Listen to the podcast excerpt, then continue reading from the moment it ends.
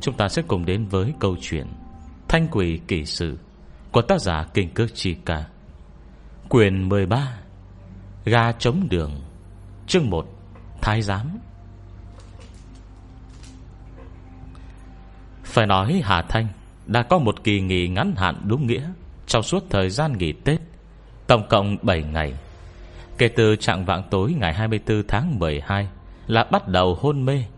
Đến tận dạng sáng hôm mùng 1 tháng 1 mới tỉnh lại. Trong thời gian này dạ Sở gì có thể nằm yên ổn trong phòng ký túc, Chứ không phải bệnh viện. Tất cả hoàn toàn Dựa vào Bạch Phú Mỹ, Lục Thiệu Đan. Lúc này, Cô đang tinh thần phấn chấn Như dòng như hồ, Ôm đùi Lục Thiệu Đan, Dốc sạch sức bú sữa mẹ để cảm ơn. Thiệu Đan, Nữ thần Đại ân đại đức không gì trả nổi, Chỉ có tấm thân này để báo đáp. Lục Thiệu Đan liếc mắt, Chẳng hề có vẻ gì là nữ thần. Bây giờ sống chung lâu với đứa có tận Hai tầng da mặt như Hà Thanh, Cô chẳng còn biếng thần thái Của thiên kim tiểu thư Mà trở nên rất tự do thoải mái. Nhưng mỹ nhân chính là mỹ nhân, Dù trận mắt toàn trong trắng Thì vẫn đẹp hơn xa người khác. Nhìn Hà Thanh đang nằm nghiêng trên ghế Cô không nhịn được tung chân, Đạp cho một cú. Cút Hà Thanh lập tức ngoan ngoãn ngồi ngay lại. Thời gian cô ngủ mê quá dài, Nếu không phải Lâu Lan nói là Không có việc gì Thì e cả hai cô bạn Đều đã nóng lòng dữ lắm. May mà giờ đã tỉnh lại. Bây giờ vô đan đan Cũng đã mang cơm về nem bạn thong dong hiếm có. Đúng là A Thanh. Âm thầm ra đại chiêu, Khiến cả bọn sợ gần chết. Sao đây? Nghỉ Tết, Triệu Trấn Đạc bảo tớ tới nhà cậu ấy, Mà tớ còn không đi đây. Cậu nói xem, Tính bồi thường thế nào? Hả? Hà Thanh nghe vậy không khỏi ai náy. Vua Đan Đan và Triệu Trấn Đạc Đã yêu đương lâu vậy rồi. Sang năm họ đã lên đại học năm tư. Bây giờ Triệu Trấn Đạc nói muốn Dẫn Vu Đan Đan về nhà.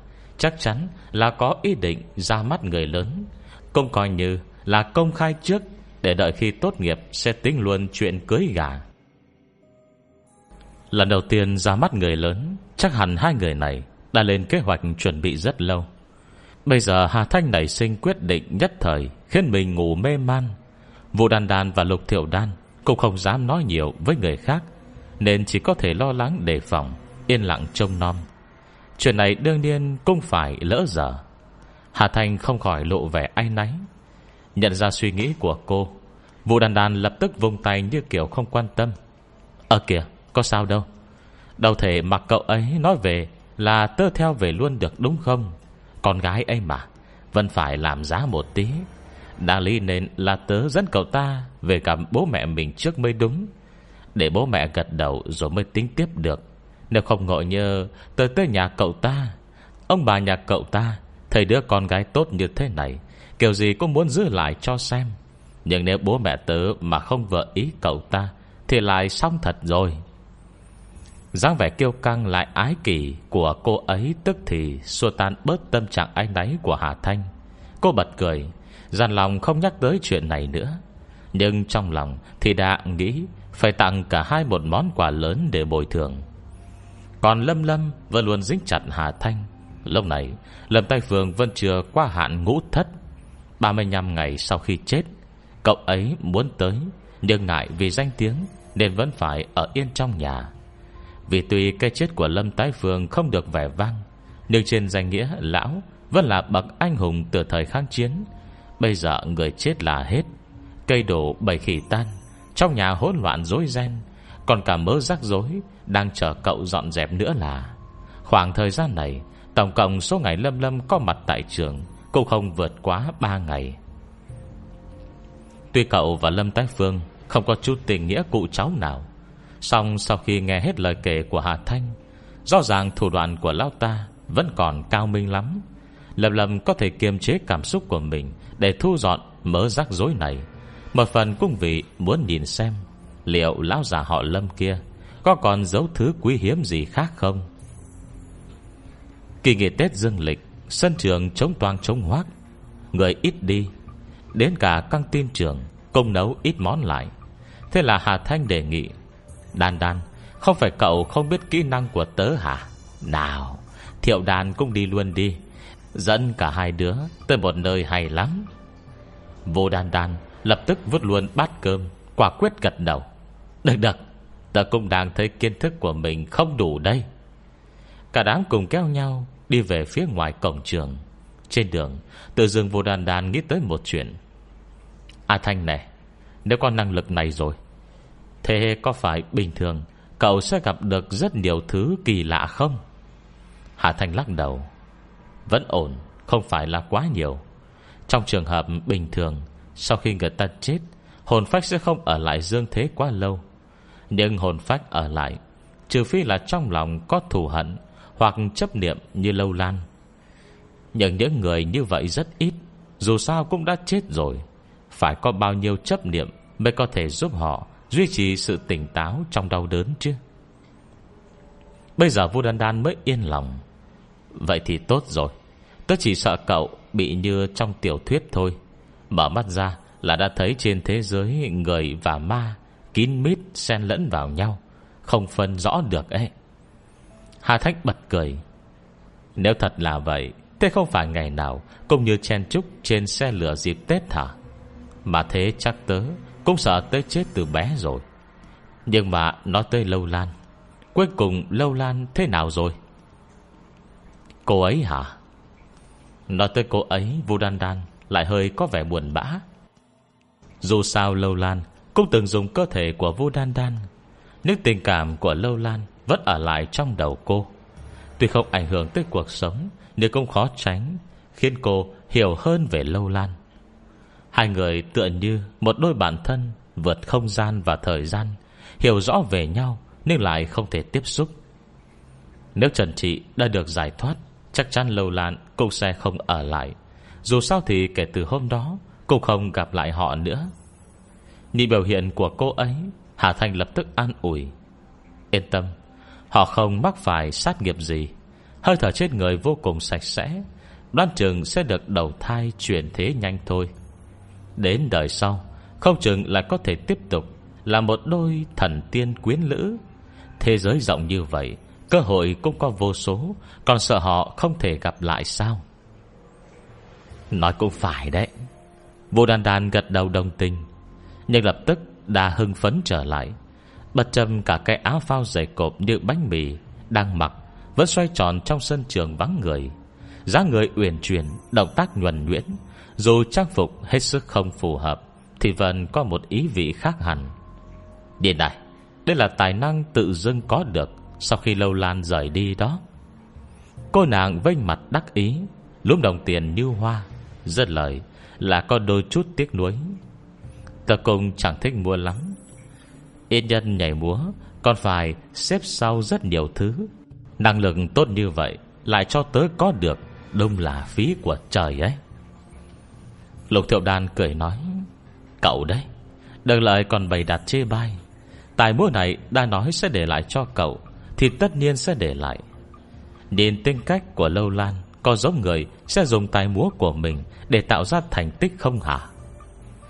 Vô đàn đàn lập tức gật đầu nịnh bợ. Đúng đúng đúng. Nữ thần dạy phải đấy. Đột nhiên cô nàng la lên, Khiến Hà Thanh và Lục Thiệu Đan Cùng giật nảy mình, Vội vàng hỏi sao vậy? Vô đàn đàn mới đáp. À Thanh, Nếu từ nhỏ cậu đã thấy ma, Thế trước kia Hồi tớ mới viết chuyện mới ấy. Mấy chuyện mà ở quê cậu kể. Cũng là thật hết ấy à? Mặt mày có buồn so. Ở mấy chuyện thế này Lúc nghe chỉ cảm thấy thú vị thôi. Nhưng chỉ cần nghĩ nó là thật Là tớ đã thấy ra đầu tê dần hết cả lên. Ôi ôi à, Thế thì làm sao mà viết tiếp được cơ chứ? Chẳng lẽ phải cho nó thành thái giám luôn hả? Thái giám tức bị cắt Không có phần dưới. Phần sau ám chỉ. Bỏ chuyện không viết. Chương 2 Minh Quang Khải. Minh Quang Khải, Một kiểu áo giáp của Trung Quốc thời cổ. Vô đan đan Đeo cái bản mặt u ám, Nói muốn thái giám cuốn tiểu thuyết ma kinh dị của mình. Hà Thanh và Lục Thiệu Đan Cũng không nói nhiều. Họ đã chung sống với nhau mấy năm, có ai không hiểu ai cơ chứ? Tuy ngoài miệng Vu Đan Đan nói là bỏ viết Xong dù đến bây giờ, Vẫn chỉ là một tác giả vô danh đáng buồn. Thu nhập từ việc sáng tác mỗi tháng Chưa đủ mốc thấp nhất, Nhưng vẫn có mấy độc giả Là fan cứng luôn ủng hộ trước giờ. Nếu phải thay giám quyển sách này, Vu Đan Đan sẽ chẳng nỡ đâu. Cô mặt ủ mày ê, Chốc sau lại trừng Hà Thanh Với một ánh mắt dữ tợn. À Thanh, Cậu đúng là hại bạn bè. Biết do tớ sợ mấy cây này. Tớ kệ đấy. Nếu lát nữa dẫn bọn này tới chỗ nào không đủ đặc sắc, Cậu cứ liệu hồn tối về đi. Hà Thanh vội vàng xin tha. Trong lúc cười đùa, Họ đã đi đến điểm đích. Lục thiệu Đan ngẩng đầu nhìn lên bảng hiệu, Đọc từng chữ, Mặc bảo trai. Nhìn thêm cửa kính bên trong, Từng hàng xếp ngay ngắn, Văn phòng tứ bảo. Vũ đàn đàn không hiểu nhiều về năng lực của Hà Thanh Bây giờ mới cho thấy suy nghĩ thường thấy của một tác giả. Tớ đoán ờ, chắc chắn đây Không phải một tiệm bán đồ văn phòng phẩm thông thường. Hà Thanh gật đầu, Trúng vóc. Chỗ này chắc chắn giống như trong phim truyền hình, Chỉ để che mắt thôi, Chỉ cần đẩy cửa ra, Bên trong sẽ là một không gian khác. Hà Thanh, Cô nương, Cô dám nghĩ như vậy, Tại sao đến giờ tiểu thuyết của cô Vẫn không nổi vậy? Mặc bảo trai này nghe nói Đã mở cửa mấy chục năm, Cho dù là không gian giả tưởng Sinh ra từ dục niệm Mà lâu ninh, chu Văn Văn từng tới kia Thì cũng không thể dừng chân quá lâu. Cửa tiệm đã có mấy chục năm tuổi đời, Nếu bên trong là như thế, Vậy người tạo ra nó Hẳn có bản lĩnh thông thiên. Cô giờ khóc giờ cười, Không do dự, Dẫn hai người đẩy lớp cửa kính. Tùy trang hoàng trong mặc bảo trai, Theo kiểu cổ kính sau mọi thứ cần đều có đủ, Có cả lò sưởi và wifi. Giờ đang trong kỳ nghỉ Tết, Trong tiệm chỉ có ông chủ béo một mình ngồi trông. Ba người Hà Thanh đi vào Tức khắc trông thấy ở cuối lôi đi rộng rãi, Nơi sát với bức tường Đang đặt một thứ đồ thật lớn. Vật kia hình như Là tượng điêu khắc, Được tấm vải đen kịt che kín không hở tí gì, Chỉ có thể loang thoáng trông được vài đường nét. Còn ông chủ béo Hiện đang chui nửa người Vào dưới tấm vải, Chỉ chừa cái mông tròn béo lộ ra ngoài. Mềm đã khiến cái quần nhung may cẩn thận, Muốn sứt chỉ. Cả ba trận mắt há mồm. Vốn chỉ định dân mấy chị em tới mở mang kiến thức. Kết quả Lao chủ họ đường này Lại không đáng tin như thế. Bình thường trông đứng đắn lắm mà. Bây giờ mới lần đầu gặp mặt Mà đã thành cái vẻ cục mịch kiểu này. Cũng hơi mất thể diện rồi đấy. Hà Thanh lúng túng tặng hắn mấy tiếng. Ông chủ đường Ban ngày ban mặt, Bác giấu nguyên nửa người đi, Làm cái gì vậy? Trong căn phòng yên tĩnh thình lình vang lên tiếng người. Đường tích đang ở dưới tấm vải đen, Thoát chốc bật dậy, Sơ sẩy.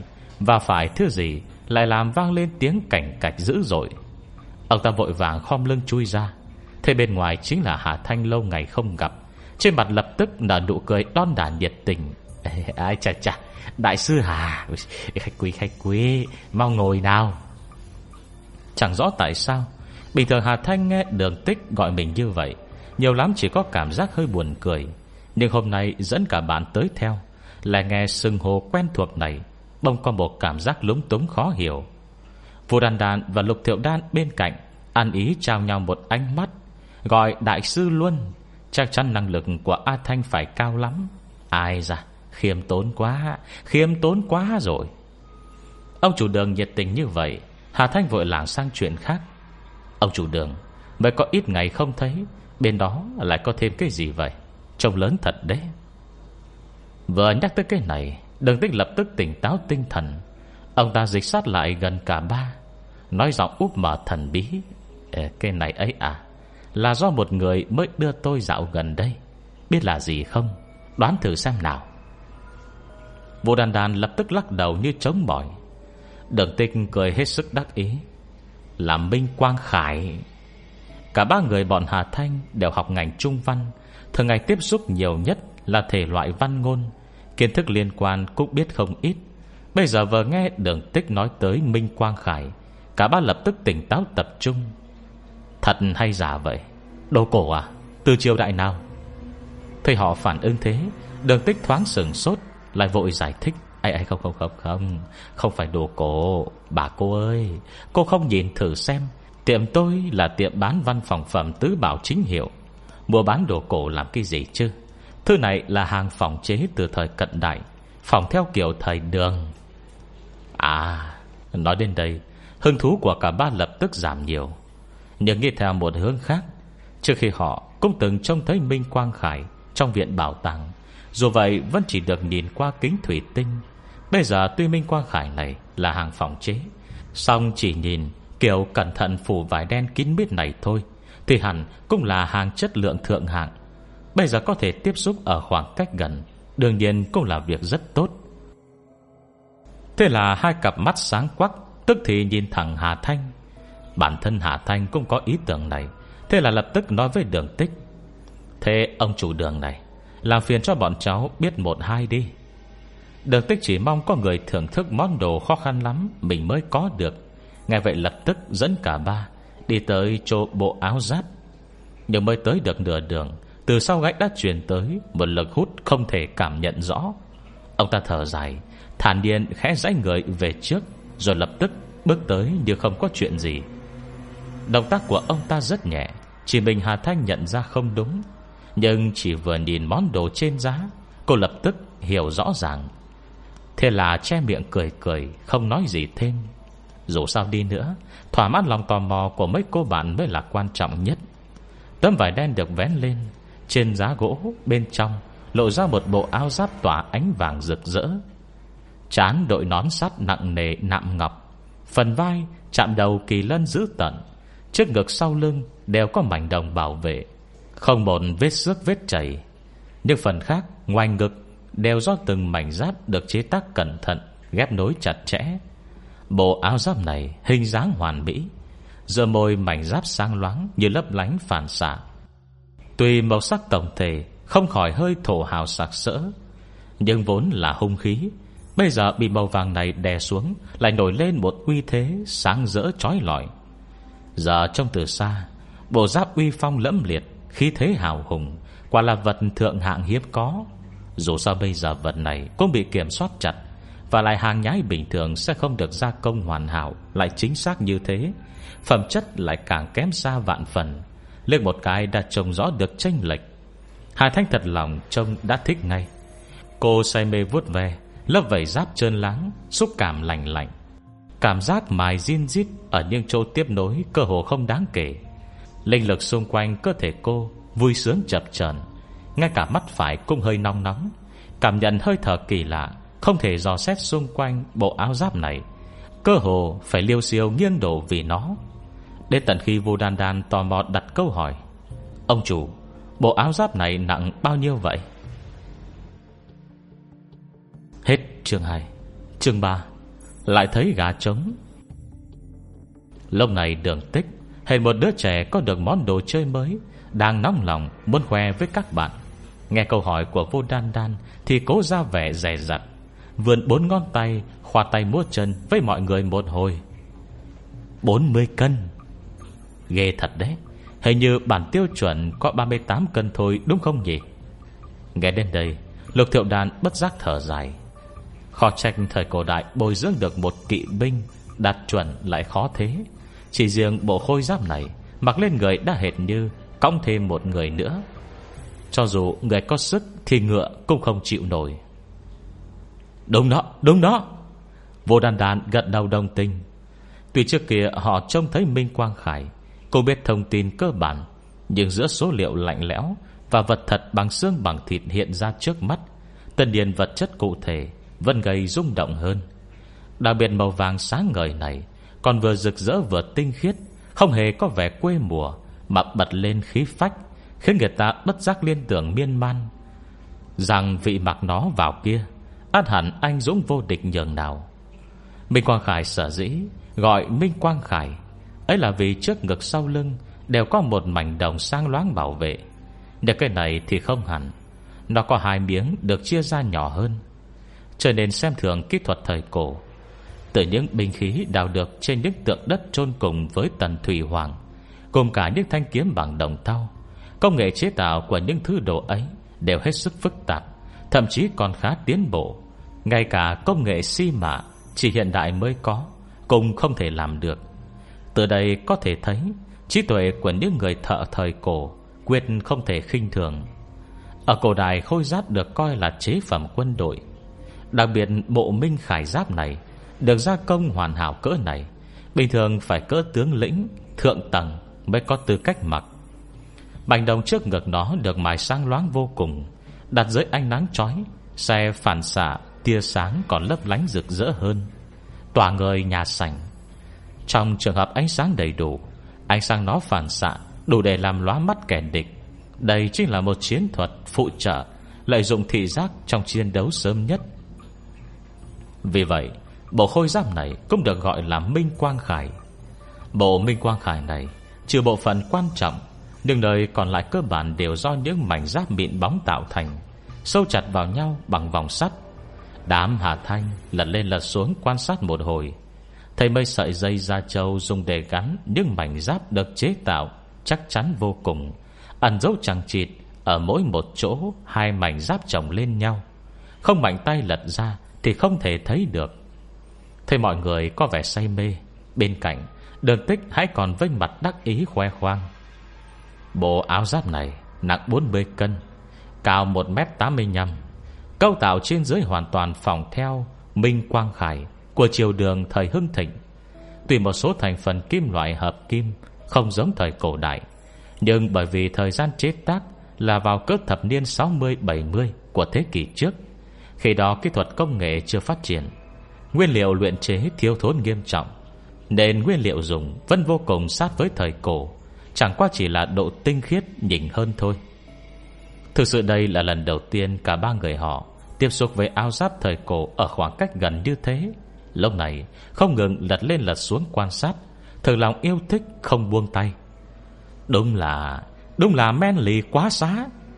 Nhưng khác với lục thiệu đan Và vu đan đan Ánh mắt Hà Thanh không hề dừng trên những đường văn hoa sen màu vàng, Cầu kỳ trên nón sắt Và con kỳ lân giữ tợn oai phong trên đệm vai.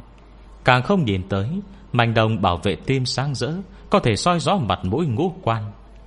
Cô chỉ không khống chế được hai tay mình Vượt về hết lượt Nhưng mảnh giáp xếp trùng điệp Dậm kín toàn thân bộ áo giáp, Vô cùng say mê.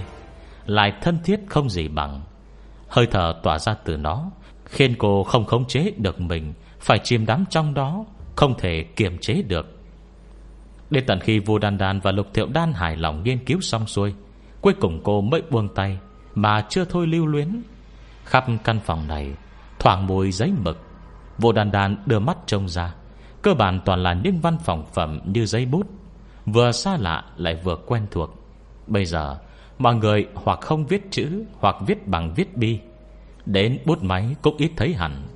Đám sinh viên đại học như họ Mà thực sự cũng chưa từng nghiên cứu Về mấy thứ văn phòng tứ bảo Lưu truyền nhiều đời này.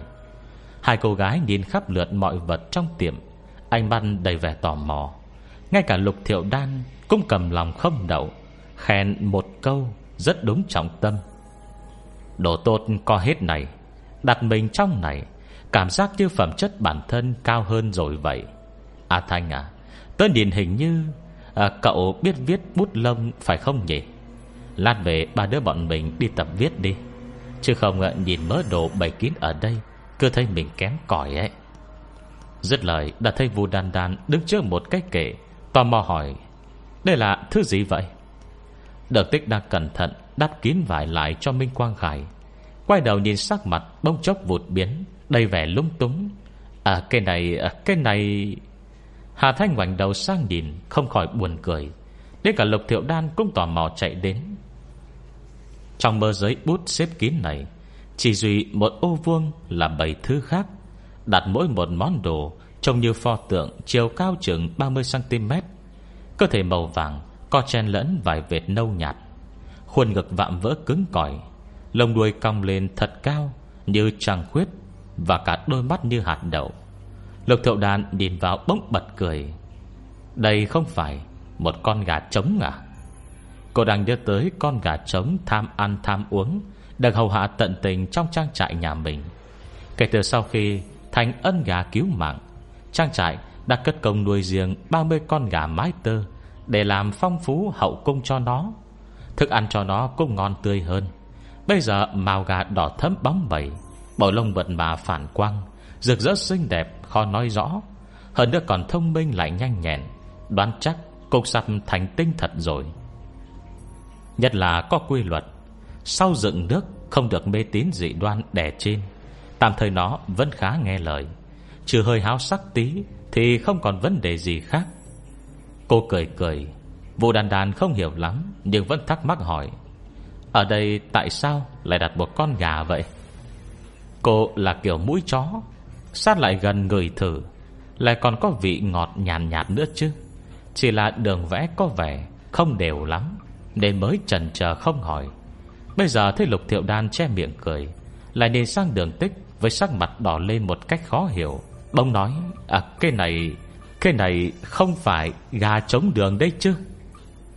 Lại trả thế Con gà này Cơ thể bán trong suốt màu nâu nhạt Bộ lông lấp lánh bóng bẩy Cả mùi thơm ngọt ngào khen khét, Không ngừng thoảng tới kia. Đây rõ ràng là một con gà trống Được thổi từ nước đường mà. Chẳng qua là Không dưng không cớ, Trong mớ văn phòng phẩm Lại đặt cái này vào là có ý gì đây? Vua đàn đàn ngờ vực, Nhìn bộ lông bóng bẩy của con gà đường, Cầm lòng không đậu lại trộm nghĩ, Chẳng lẽ Ông chủ đường này thích ăn đồ ngọt quá, Là vì ngại nên mới đặt làm con gà từ đường này ở một kệ ngụy tạo làm đồ trưng bày.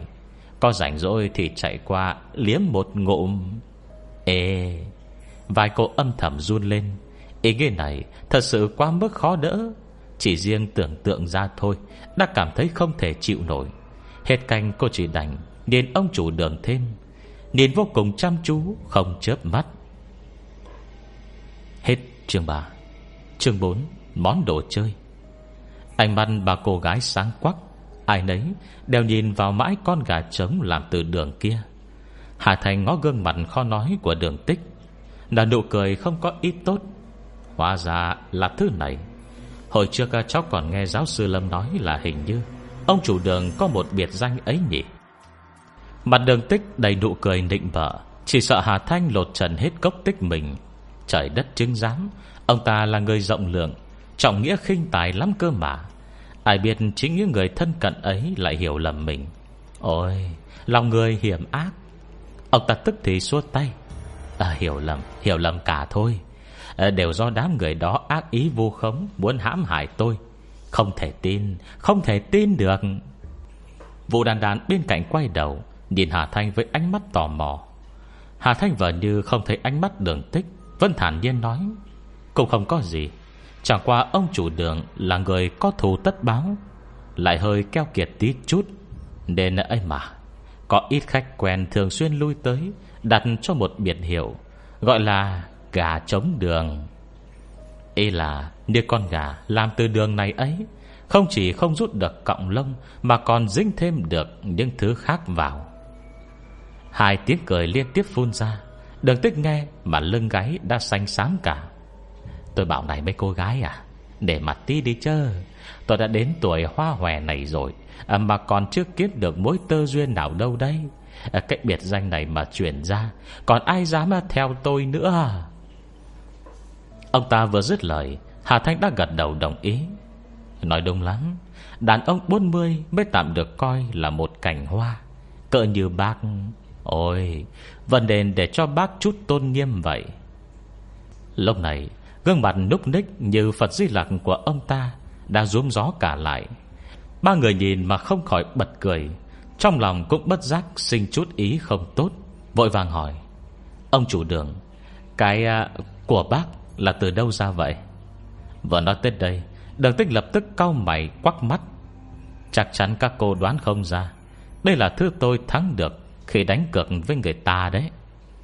Nhưng mà Đánh cược thắng được thứ này Việc gì lại vui dữ vậy? Vô đàn đàn không hiểu nổi, Không phải đầu óc ông chủ này có vấn đề đây chứ?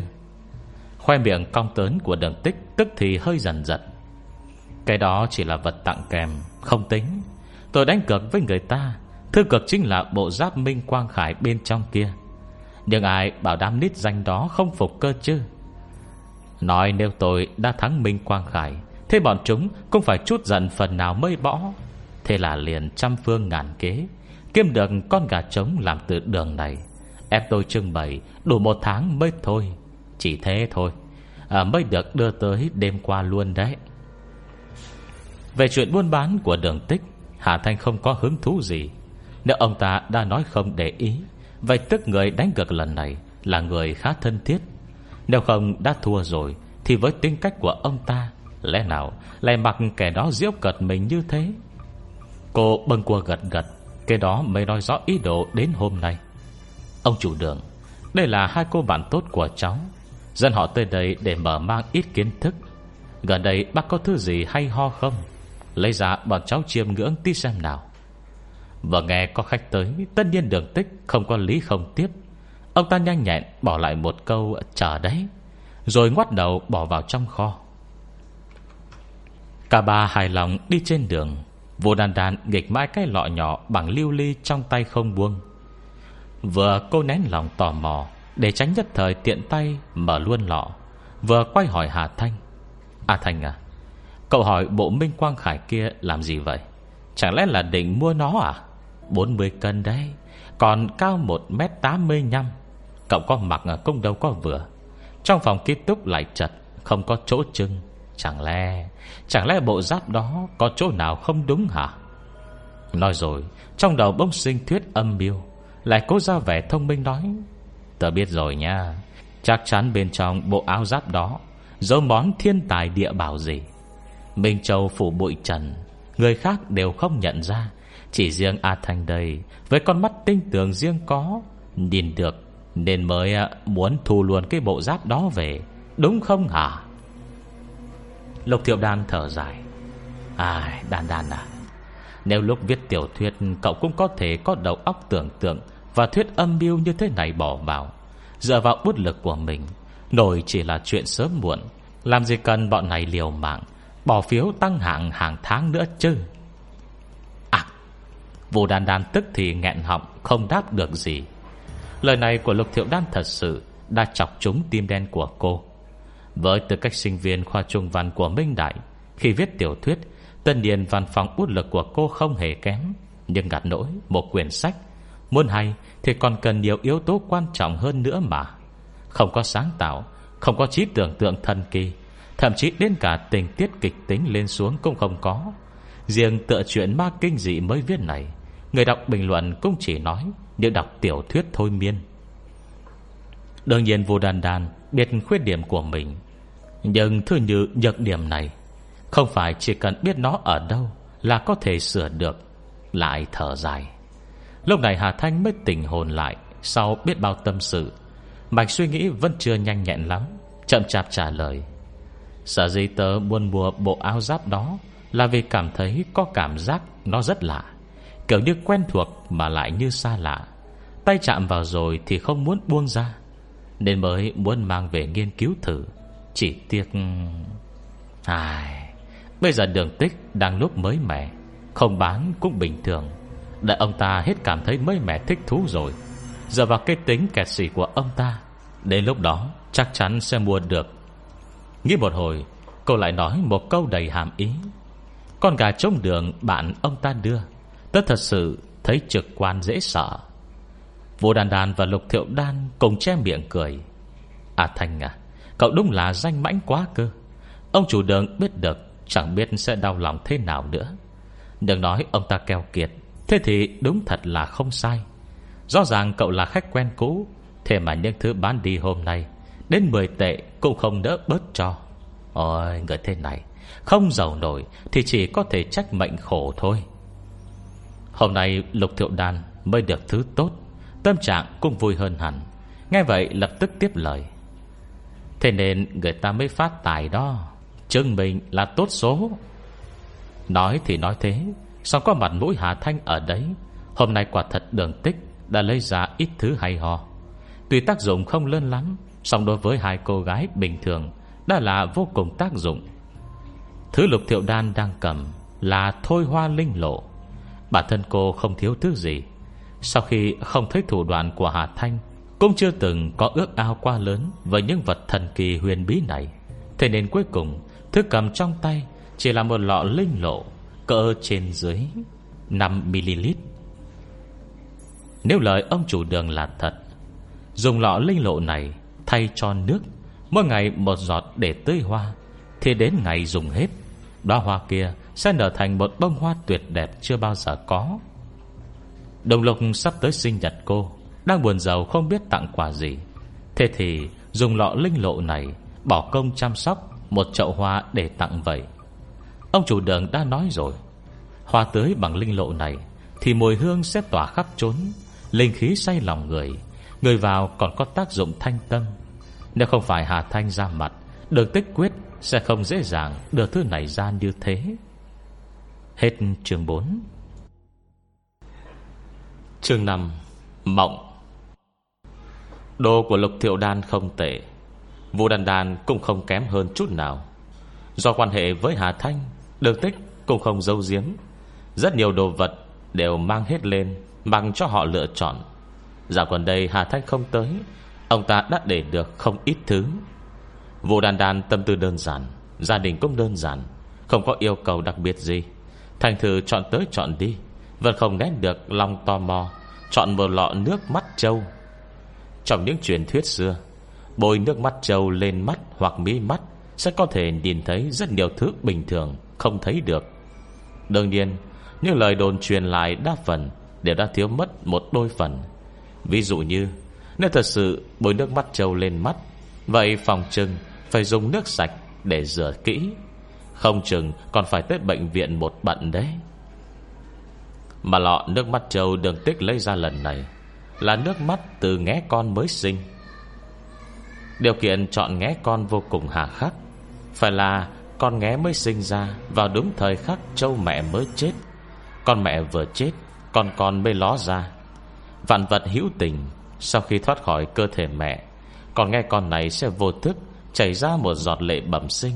Chính là thứ Có thể nhìn thấu tất cả sự tồn tại hư ảo Trong trần thế. Dùng vật này Tất cả vỏ bọc dối trá Đều không tồn tại. Điểm không tốt duy nhất Chính là thời gian hiệu lực quang ngắn. Một lọ nhỏ này, Bên trong chỉ có một giọt. Bôi một giọt này lên mí mắt, Tác dụng cũng chỉ có trong 5 giây 3 giây. Nhưng vô đàn đàn thì chẳng nghĩ nhiều đến thế. Lấy vật này chỉ đơn giản Vì lòng tò mò với những sự vật lạ.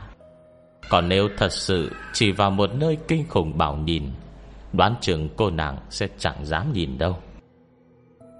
Vua đàn đàn cầm lọ nước mắt trâu trong tay, Như có được món đồ yêu thích Ôm mãi không buông. Cũng không chịu dùng luôn, không suy nghĩ. Chỉ cẩn thận cất vào trong túi sách. Ba người ai có suy nghĩ riêng Đều vui vẻ trở về ký túc.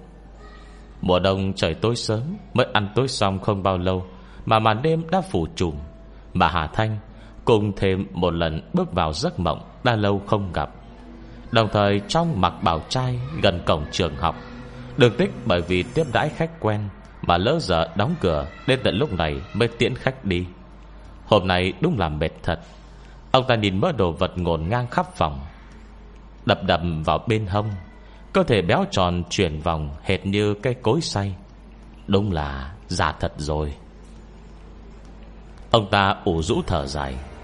Như đồng hồ, Đã là hơn 11 giờ đêm. Hiện đang là mùa đông. Còn trong kỳ nghỉ Tết dương lịch, Nghĩ tới người làm Ông chủ như mình Mà phải tự tay quán xuyến hết mọi việc, Toàn thân mệt như bã, Đúng là xót lòng quá xá. Ông ta duỗi người, Nghĩ một cách chẳng trách nhiệm. Thôi vậy, Mặc kệ nó, Đợi mai tên nhóc kia Hết phép quay về Rồi để nó làm vậy. Thời buổi này, Ông chủ cũng chỉ vung tay sai bảo thôi chứ nhỉ? Đã quyết định vậy. Lập tức ông ta quyết đoán, Hạ luôn cửa cuốn xuống. Đêm khuya vắng người, Phần FA vẫn nên sớm về nhà, Bên ổ chăn ấm thì hơn. Chẳng mấy chốc màn đêm đã đen đặc dần, Hiện đã là đêm khuya.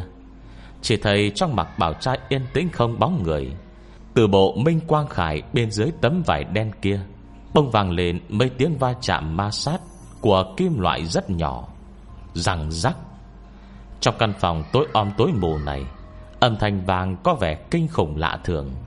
Mà ngay chính giữa kệ trưng bày Còn gà trống bằng đường nửa trong suốt kia Yên lặng quay đầu.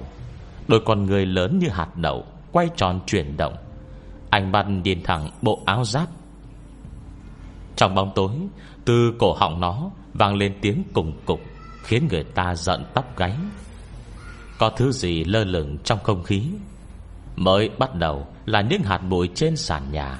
Rung rung, Từ từ bị một sức mạnh vô hình Hút bay lên không trung, Chậm dài trôi nổi không mục đích. Nếu như lúc này Có người mở cửa bước vào, Chắc chắn sẽ cảm nhận được rõ ràng Cảm giác bụi bặm tung mù bên trong. Trong không khí kín đặc bụi mù, Khoảng cách một bước Đã không thấy rõ mọi vật.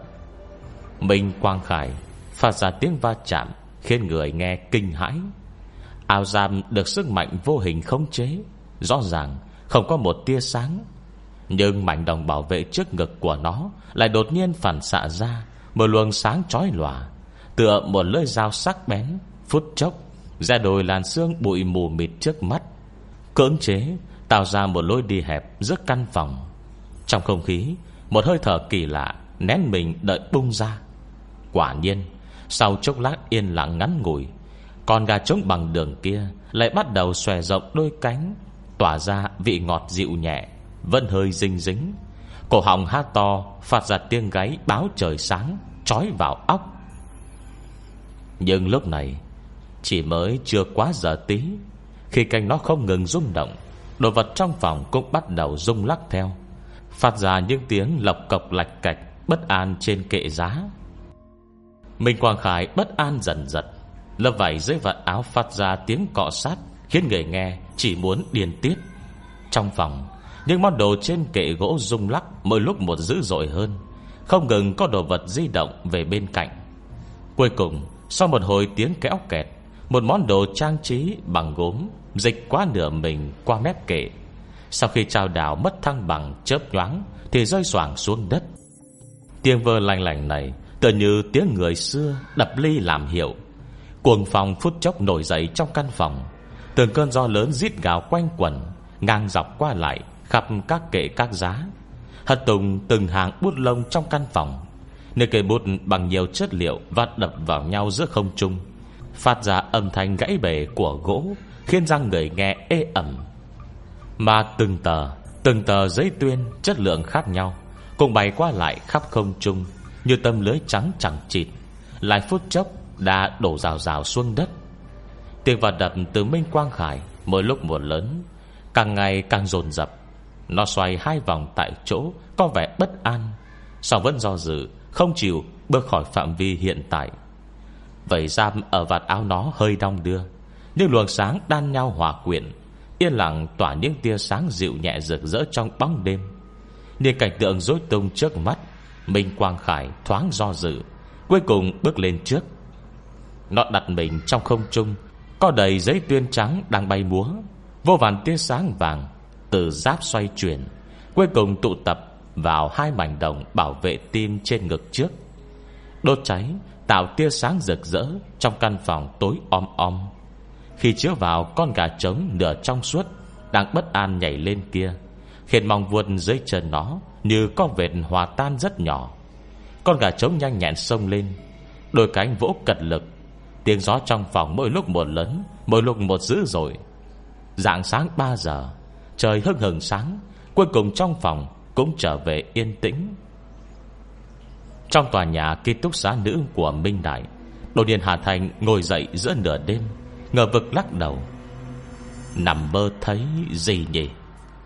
Sáng sớm, đúng 8 giờ, Anh phụ việc của Mạc Bảo Trai có mặt.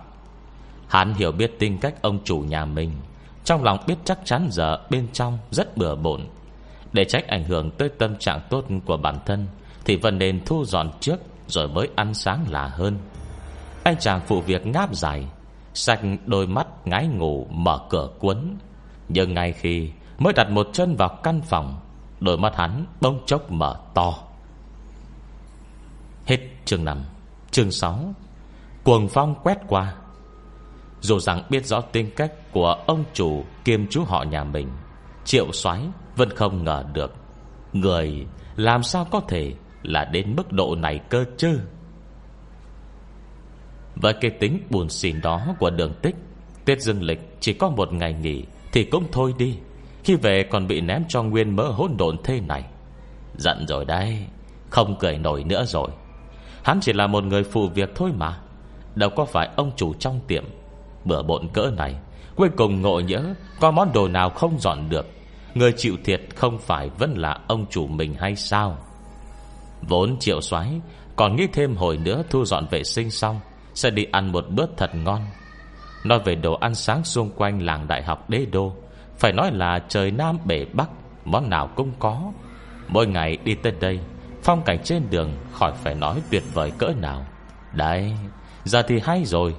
Nhìn cái mớ ngổn ngang khắp phòng này. Đoán hôm nay À phải bỏ bữa sáng luôn rồi. Triệu xoay lắc đầu, Vào phòng nhận mệnh. Ôi, Nếu không phải liếc mắt thấy đồ vật trên đất, Cũng không mất đi bao nhiêu. Có khi còn tưởng là giặc vào nhà thật ấy chứ. Triệu soái buồn thầm trong bụng, Chán nản Ngò mơ giấy trắng tinh tán lạc trên sàn nhà. Lại nhân đó Liệt ra tấm biển nghiêng nghiêng cạnh cửa. Có bùa chú từ thế hệ trước truyền lại. Kể từ khi mở cửa đến giờ Mặc bảo trai chưa từng lo lắng trộm cướp đột nhập. Tuy nghe uy lực không lớn lắm, Chỉ có thể không tiếng động, Trừ bỏ tâm tư Muốn làm loạn một vài kẻ xấu. Xong thế là đã đủ rồi. Chỉ là nhìn mớ lộn xộn trên đất này Lần đầu tiên triệu soái cảm thấy Có lẽ năng lực của bùa chú này không đủ. Cảnh tượng này thật sự không khác gì có trộm cướp vào là bao. Sinh tuyên, Thực tuyên, Bút lông, Nghiên mực, Đồ trang trí. Tất nhiên giờ cây này đã thành mảnh vụn. Tất cả mọi thứ ngổn ngang tư tán đầy đất. Rồi mắt trông ra, Mỗi một giá kệ trong phòng này, Cơ hồ đều có đồ bị mất. Dù có thế nào, Hẳn cũng không thể xuất hiện chuyện như thế được chứ. Chẳng lẽ Hôm qua có người tới đánh nhau trong tiệm mà? Nghĩ đến khả năng này, Triều soái vừa gọi điện thoại cho ông chú họ. Ông chủ Ông chủ, Hôm qua dẫn người tên đánh nhau trong tiệm đấy hả? Đường tích đang ngủ say, Nghe anh phụ việc gọi ầm lên như vậy, Thì lật phát người Cao mày nói Nói bậy gì thế hả? Thằng danh con này, Mỗi ngày bảo thu dọn Mỗi mặt tiền cửa hàng thôi mà, Sao hậm hực dữ vậy? Không phải, Chú chú. Triệu soái chưa kịp dứt lời, Đầu dây bên kia đã vang tới tiếng cúp máy dứt khoát. Đây xem, Gặp phải ông chủ thế này, Triệu soái cũng chỉ đành cam chịu số phận. Hắn bỏ hết thời gian Một buổi sáng Mới thu dọn xong được. Mở giấy tư tán khắp đất này, Ước chừng phải có tới hơn 30 tờ Đã bị lưỡi dao sắc Chém thành hai nửa. Cộng với một ít giấy thục tuyên, Bị cái gì khiến dính lại vào nhau cũng coi như đã hỏng. Đặc biệt là số bút lông Dùng giá cao thu mua được từ Hồ Châu. Cọ bà cây đã bị chém thành hai nửa, Không rõ duyên cớ. Khác biệt chính là, Hai cây hình như là bị dao cắt, Một cây khác thì hình như Bị rơi gãy bình thường. Dù sao thì cây đó Cũng có nguyên liệu chính là ngọc. Tổn thất lớn nhất Đoán chừng chính là Cây bình trang trí men xanh Đặt trên chỗ cao nhất của giá trưng bày. Có lẽ do rơi từ trên cao xuống, Đập vào sàn gỗ, Vỡ tan tành thành nhiều mảnh. Muốn sửa cũng không biết sửa thế nào. Cuối cùng đã dọn dẹp gần xong xuôi. Triệu xóa nhìn căn phòng cuối cùng đã gọn gàng trở lại, Tạm coi như hài lòng. Hắn cầm trổi lên, Chuẩn bị quét lại một lần cuối cùng là xong việc. Kết quả, Khi quét qua, Khoảnh sàn dưới giá trưng bày, Cảm giác lại có chỗ nào không đúng lắm. Hình như là có cái gì dính trên sàn nhà? Dính? Nhất thời không để ý, Hắn còn tưởng đó là keo dính. Chỉ tiện thể Đi vớ cái rẻ lau, Nhúng ướt mang tới. Ấy thế mà, Phải lau tới mấy lần mới sạch nổi. Triệu xóa nhìn thứ đồ dính trên rẻ lau. Một lớp mong mỏng, Khô queo màu vàng, Hình như có hơi quen mắt. Hắn ngồi xổm trên đất, Ánh mắt chậm chậm di chuyển lên. Thấy ngày con gà trống làm từ đường Đang ngẩng đầu ưỡn ngực. Nói tới con gà trống bằng đường này, Gần đây nó cũng được lưu truyền nhiều Trong những khách cũ. Độ từ tháng 9 đến tháng 10 Khẩu biệt cái cụm gà trống đường này Đi ra từ miệng ai? Ban đầu tất cả mọi người đều nói ông chủ keo kiệt, Nhiều lắm chỉ mắng một câu, Gà trống sắt, Không rút nổi một cọng lông. Kết quả, Gà trống đường này vừa ra, Tất cả khách hàng đều coi như là chuyện cười. Cái con gà trống Làm từ đường dính dính nhấp nhấp này, Chẳng nhưng không rút được một cọng lông Mà còn muốn dính nhiều thứ khác vào nữa kìa. Chẳng phải giống như đúc hình tượng của đường tích đấy sao? Thế nên ấy Kheo sao thời gian đấy, Đường tích đang đánh cược với người ta. Đối phương là ông chủ Một cửa tiệm bán đồ cầu phúc trừ tà Tại khu phố đồ cổ. Hay cái là, Đường tích qua đó xem thử. Cả tiệm không thấy bán được thứ đồ hữu dụng gì. Không phải phách loại một Thì cũng là phách chất lượng cao. Hoặc không chỉ là ít món đồ chơi cũ, Không rõ tên gọi. Thứ tạm coi được duy nhất Cùng chỉ có bộ Minh Quang Khải này. Đường tích, Tuy nổi danh keo kiệt, Khắp 18 dặm 8 thôn, song vẫn có một điểm khiến các khách hàng quen thuộc yên lòng.